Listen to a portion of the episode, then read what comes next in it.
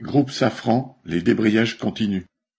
Les mouvements sur les salaires pour revendiquer une augmentation de 200 euros se poursuivent dans le groupe Safran, même si c'est de façon inégale selon les centres.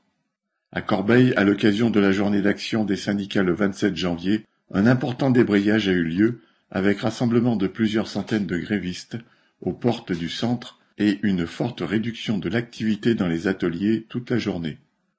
À Villaroche, c'est au rond-point d'entrée sur le site que les grévistes, principalement de l'équipe du matin, s'étaient donné rendez-vous pour un rassemblement avec distribution de tracts en direction des salariés de la normale, plutôt contents d'exprimer eux aussi leur mécontentement en participant à cette opération escargot. Une bonne partie de l'après-midi, l'atelier montage est resté désert.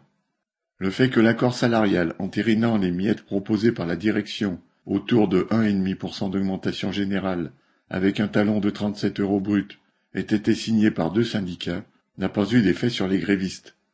Depuis, des débrayages quotidiens accompagnés par la CGT se poursuivent à Corbeil dans chacune des trois équipes.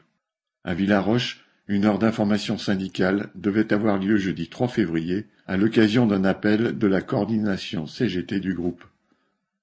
Correspondant Hello.